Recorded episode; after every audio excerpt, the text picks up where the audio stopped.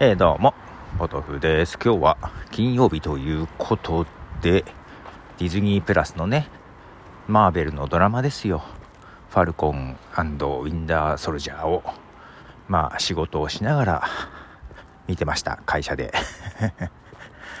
まあ、なんでしょう。なんかね、こないだ見てから、ついついさ、YouTube とかに上がっている考察の動画をいくつか見ちゃったので、うん、あんまり展開的に意外性はなかったかな。うん、むしろ、うん、先が見えすぎちゃって、あんまり見なきゃよかったかな とか思ったりはしてますね。なんかマーベル側もさ、わざと原作を知ってる人に対してミスリードをぶちかましてくるのでね、原作を知ってた方が騙されるっていうケースもねあると思うのよ、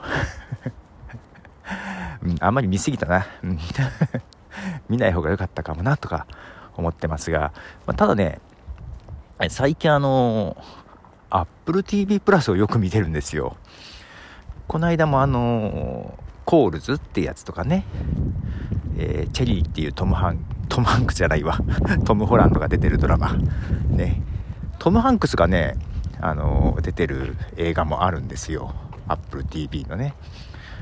で、なんかそういうの見てて、誰かが、そう、Apple TV プラスのコールズが面白かったっていうのとともに、テッド・ラッソっていうドラマをね、進めてたのを見て、Apple TV プラスでテッドラッソでずっとのメニューはついていたけど見てなかったんで見てみましてまあコメディかな？うんサッカーのプロチームなんですけどイギリスのサッカーのプロチームが、えー、まあまあ順位的には低迷してたのかな。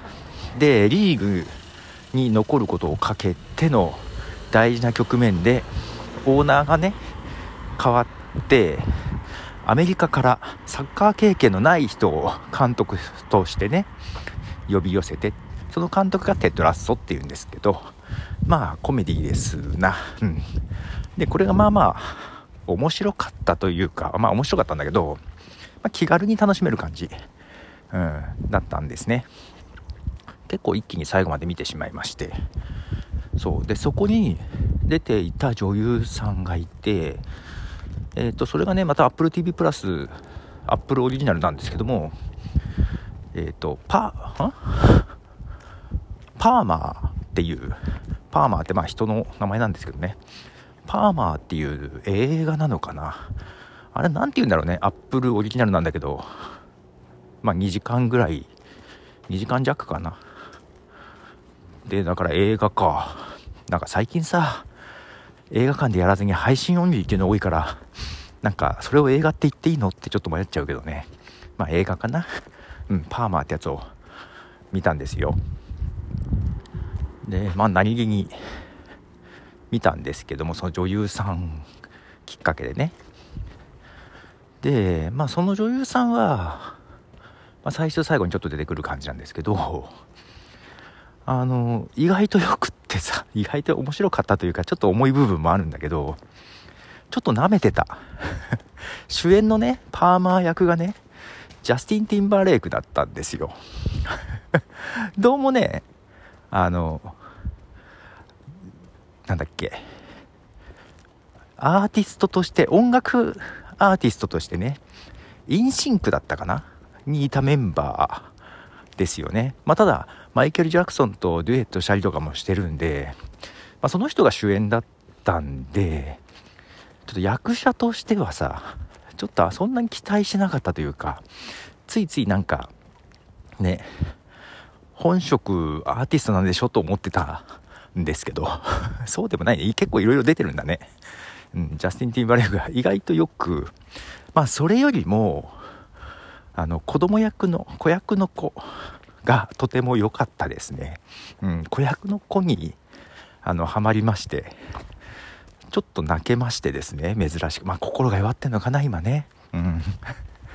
この間もさ、ジョジョラビットっていうさ、10歳の子が主演の映画見てちょっと泣けてたりするのでどうも子供に弱いらしいね。けなげな子供とか弱いね。そう。意外と良かったですパーマ。なんだろうななんて。まあ人間ドラマですな。うん。そのパーマーはねえっ、ー、と出所刑務所に入ってて12年間。でまあ刑務所から出てきて地元に帰ってきた。ところから始まり、うん、でその男の子はなんか母親と2人で住んでたんだけど母親がいなくなったと。でそのパーマーのお母さんが預かってると。お母さんがいないからと出てっちゃったからと、うんまあ、その出てたお母さんがテッドラストに出てた人だったんですけどあ出てっちゃったと思って。ででパーマーの家に、まあ、預かるということで一緒に暮らし始めるんだけどその後ねすぐねお母さんが亡くなっちゃうわけよ。だからパーマーと2人暮らしになるわけよ。水知らずの子供とね。でまあある意味なんで預かんなきゃいけねえんだみたいなところも ずっとありながらでまあその2人の、まあ、心の成長と何でしょうね交流と、まあ、いろんな問題が起きてそれに対処していくね一緒にとかね、まあ、その辺があの面白かったですよ。最後の方ちょっと重い部分もありながらうん。ということで AppleTV プラス意外といいんだけどいいのあるんだけどどうもマイナー感が否めない。けどね結構質は高いと思う。もともとはねあれですよ。ログ1103の人さんがね AppleTV プラスのテヘランってドラマを見てますみたいなのを言っててああ見てみようと思って見たんですよ。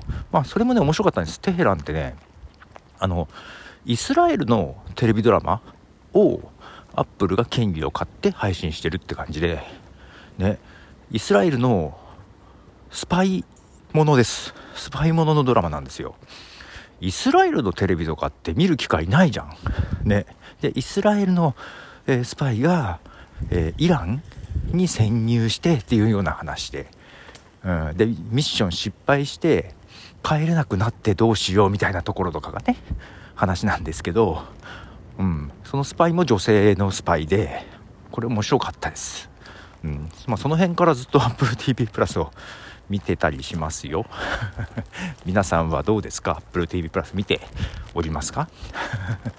ということで。あとね、まあ、そのパーマーも見終わっちゃったんで次何見ようかなとかちょっと今物色しているとこです。なんか AppleTV プラスでいいのあったら教えてください。ということでポトフでした。じゃあね